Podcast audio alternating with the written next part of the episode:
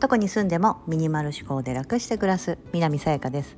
このチャンネルではアメリカに住むミニマリストライフアドバイザーが3人の子育てをしながら日々の中で得た学びや気づきをお伝えしています。今日はミニマリスト100日チャレンジ79日目。炊飯器なし生活のその後というようなテーマでお伝えしたいと思います。はい。今から遡ること約2ヶ月前7月の中旬だったと思います。はい。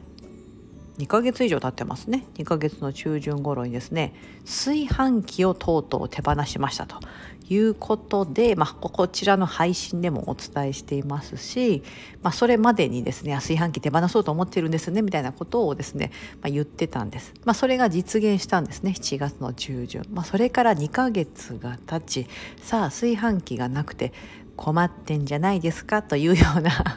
まあそんなお声をいただいてないんですけどもまあ、あのその後どういうふうにして、まあ、お米を炊いてるのかとかいうことをちょっと今日で、まあ、ぶっちゃけどうなんだっていうこととかもねお伝えしたいなと思っております。まずですね炊飯器じゃなくてご飯を炊く方法って私炊飯器持ってる時知らなかったんですよ。はい。で、えーとまあ、調べてというか、はい、で今やってる方法ですね。まあそれ別に知ったのはこの2ヶ月間で初めて知ったわけじゃなくてだいぶ前にあの炊飯器一時期持ってない時期はあったんですけど、まあ、その後またねあの買い足したみたいなっていう経緯があったので、まあ、その時も同じようにやってたのでなんかお米をご飯ん？違いますあのお米を鍋で炊けるってことはまあ知ってたんです。重々承知だけど手放せなかった。なぜならタイマー機能機能とかピッて押すとですねもうその次の日にですねあのその時間になったら炊けててくれるみたいな。うんっていうのがあのやっぱり手放せないと思ったんですけど実際にやってみて、まあ、まずやってる方法今からお伝えしますね。まず、えー、っと私の場合はだいたいお米炊くのが朝炊くんですねあのいつも子どもたちあのお弁当を持っていくんです。なのであの学校にお弁当を持っていくから、まあ、お弁当ってできるだけ出来たてのご飯でやってあげた方がただでさえ冷めちゃうじゃないですか。うん、なので朝炊きたてのご飯を詰めて、まあ、それを持たせるんですけどもなので朝炊きます。なんですけど朝から早く起きて あのお米をこう洗って、えお米ってちょっとある程度吸水いくら炊飯器ともいえどもちょっと吸水してた方が美味しく炊けるじゃないですか。うん、なので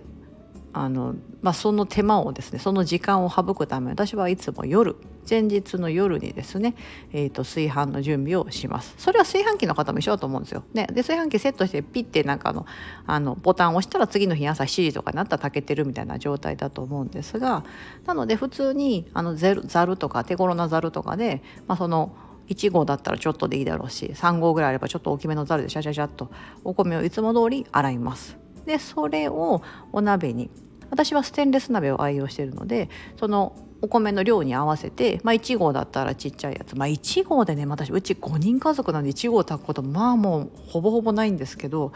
あの2合以上ですね。2合以上まあ大体炊きます。1回あたり。で大体もう最近は朝まとめて炊くんで3合とか多い時4合ぐらい炊いちゃうんですけど、えーとまあ、3合じゃセットしてお米1合に対して 240ml のお水を入れます。はい。ちなみにアメリカはですね1カップがだいたい 240ml なんですね。普通日本って1カップって 200cc え 200ml じゃなかったでしたっけ？220だったっけ？あれ？忘れちゃった。なんかアメリカのだけ覚えてて。200200 200ですよね確か。だからちょっと多いんですよ。あの2割増しぐらいな感じかな。そう。なのであのだいたい1合に対して 240ml もし固めが好きだったら220とかでもいいと思うんですね。うん、であとはほら無洗米とかだとまた水加減変わってくると思いますが、まあ、通常炊飯器炊くのとほぼほぼ同じぐらいのあの量のお水でいいと思います。はい、ちゃんとお米を洗って水切りしてそのお米を鍋に移して1合に対してまあ大体220か 240ml ぐらいを入れます。まあ、それはね計量してプッと入れるだけなので入れます。そして蓋をして夏場だったら冷蔵庫にそのままお鍋ごとボンって入れちゃってます。で、えー、とちょっとまあアメリカはね結構もう寒くなってるので今の時期とかになるともうあのそのまま冷たいお水を入れておけば私はそのまま、えーと、炊飯器じゃない、えーと、コンロの上とかにボンって置いといてで給水させます。給水もなんか急いでる時とか別に、まあ、最悪なくてもいいんですよね。うん、最後の蒸らしが多分給水よりも大事だなと思ってるので、はいまあ、本当急いでる時はもうそのままピッて火にかけることもあります。はい、で、えっと、次の日の朝になったら朝起きてすぐ一番にやることはガス火の火をつけるお米の火をですねじゃじゃじゃっとつけてだいたい中火ぐらいですかね。中火ぐらいでそのまま放置。でしばらくすると、まあ、大体5分から10分以内5分ぐらいかな。5分ぐらいだったらカタカタカタっととあのお鍋の蓋がこう沸騰してますよみたいな感じ。でブクブクブクみたいな感じでこうカタカタ言ってくるのでその音が聞こえたらえっ、ー、と火を種火にします。弱火よりもっと緩い種火みたいな感じですね。弱火だとたまにこう吹きこぼれちゃったりする時があるので種火でそこから10分から12分タイマーをセットしてそのまま放置です、はい、火にかけておくってことですね。種火のまま。これもお好みです、はい、ちょっと柔らかみが好きだったら多分10分ぐらいでいいですし少し歯ごたえが欲しいなと思ったら12分ぐらいとか、うん、やります。でやってで今度タイマーがピピピとなったらもうそのまま火を止めるでそのまま止めたら次放置ですねこの放置結構大事で、必ず5分以上はあの蒸らした方がいいです蓋開けずにそのまま置いとくって感じですね。うん、という感じで最短では多分ね20分ぐらいあればお米って洗ってから炊き上がるまで20分ぐらいでできるんですよね。炊飯器ってまあ、炊飯器はなんか早炊きとかやとそれぐらいのスピードで炊けると思うんですけどえーと、電気の、えーと、火力とガス火とかの火力って多分ねやっぱりガス火の方がガッとこう火を一気に初めからバッてこうねあの上げれるみたいなところがあると思うので多分そういうところであのね美味しさが違ってくるのかなと思うんだけど本当出来たてのご飯はめちゃめちゃ美味しい。ですね。米が立ってるっていうのがめっちゃわかります。あの私炊飯器使った時はなんか米が立ってる感覚がよく分かんなかったんですけどお鍋で炊くとあもうなんか一粒一粒がなんかこうピシーみたいな 立ってる感じというのが分かる。美味しいですね。でまあぶっちゃこの2ヶ月じゃそういう感じでやってて皆さん思うのが多分、まあ、私も初め思ってたのが面倒くさいじゃんと。なぜなら今までご飯をまあ、洗うとこはねお米とか洗う無洗米じゃなかった洗うとことかも一緒だと思うんですけど工程はでもその後がボタン P で終わるか いちいち火にかけてで沸騰したなと思ったらまた弱火にしてそこからタイマーで測ってでまた今度火を止めるみたいなこの工程が発生するわけですよね普通にガス火でお鍋でたあの米を炊くと。うん、でそれに対して私は多分いやもう無理でしょと。その間におちびちゃんがギャーギャーとかなんか言ってたりしたらね無理だなみたいな感じで思ってたんですけどやってみたらね全然いけるんですよね。なんかねもうやってるのって本当0コンマ何秒で終わる世界というかもう火止めるとかってもうピッて1秒とかで終わるじゃないですか。0コンマ何秒言い過ぎましたね。失礼しました。でも本当秒一個一個の動作って秒で終わりますしなんかちょっとした流れ作業というか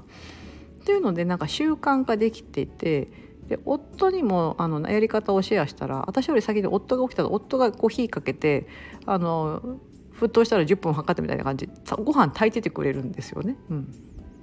ね別に簡単じゃんみたいな感じで、うん、そのルールさえ知ってれば別に何も怖くないというか、うん、というのであなんか意外と全然いけると。炊飯器なくてもいけてるんですよ。うん、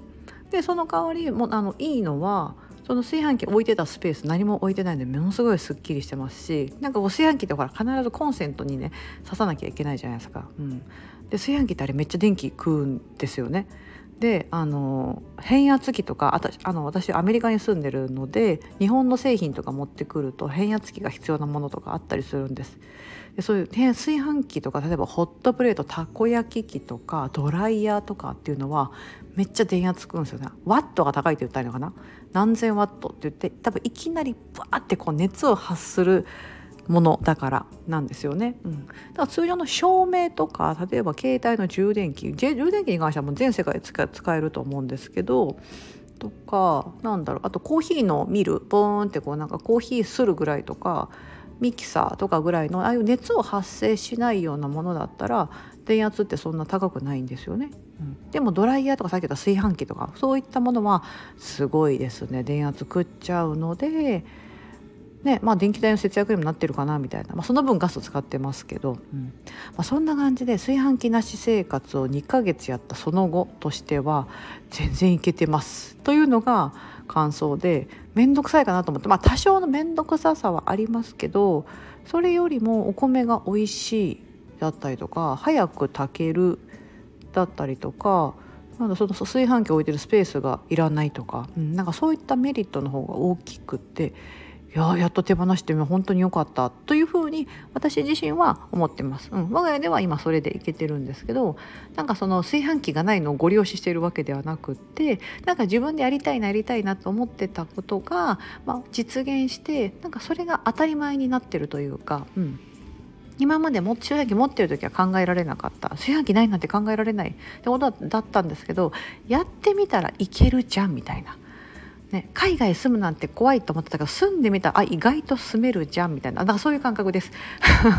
そういう感覚です、ね、皆さんもそんなことないですか、うん、いやなんかもうこんな場所なんて怖くて行けないとかあと運転なんて怖くてできないと思ったけど運転ずっと何回かやってるとあなんか意外と運転できんじゃん私みたいな。もうあれみたいな感じです、うん、やったからやってなんか何回か回数重ねたらあなんか普通になってきたなみたいな。うん。というようなことがあの起きております。そうだからなんかやりたいなとか実現したいなと思ったことに関しては大体その想像できたりまたはその先駆者がいたりとかもう皆さんほらねあの別に炊飯器で使わずお米炊くなんて別に私が始めたことでもなく誰しもが結構周りのみんなやってたりやってたりすることだと思うんですよね。うん、でもね自分が思ってるなんかこの理想って意外となんかそうやってみんながひょいひょいとやってるようなことだったりするじゃないですか。うん、あそれ見てやってみて自分に合うか合わないか試してみたらいいんだなとか。うん。ね、でやってみてあやっぱ面倒くさいわとか思ったらやめればいいと思うんですよね。うん。ね、だからこう炊飯器ちょっと隠しておいて前フォロワーさんに言われた言われたんですけどなんかその時々やっぱ余裕があったらお米炊くんですと。やっぱお米炊くと美味しいですよねみたいな。土鍋で炊いててっつって。でもなんかやっぱり炊飯器持っててっておっしゃってて一回隠してみようかなって言われててあそれいいんじゃないですかみたいな。でもなんか無理にそうやって手放さなくてもいいのかなっていうふうに思いますしスペースがあってね別にその持ってることに苦にならないんだったら、うん、なんか私はちょっとねあの変人なのでもうなんか炊飯器あることがなんかちょっと苦になってきたんですよね。ね。そうそこにいる炊飯器君君をなくしたいみたいな。そう。というようなことでまあそんな感じのあの今日はそのご飯の炊き方みたいなのをちょっとご紹介してみました。はい。炊飯器だけなし生活をこう始めるきっかけだったりとかそういったのもちょっとあの概要欄に過去の配信貼っておきますのでご興味があったら聞いていただければなと思います。ここまでお聞きいただきありがとうございます。今日も皆様にとって素敵な一日になりますように。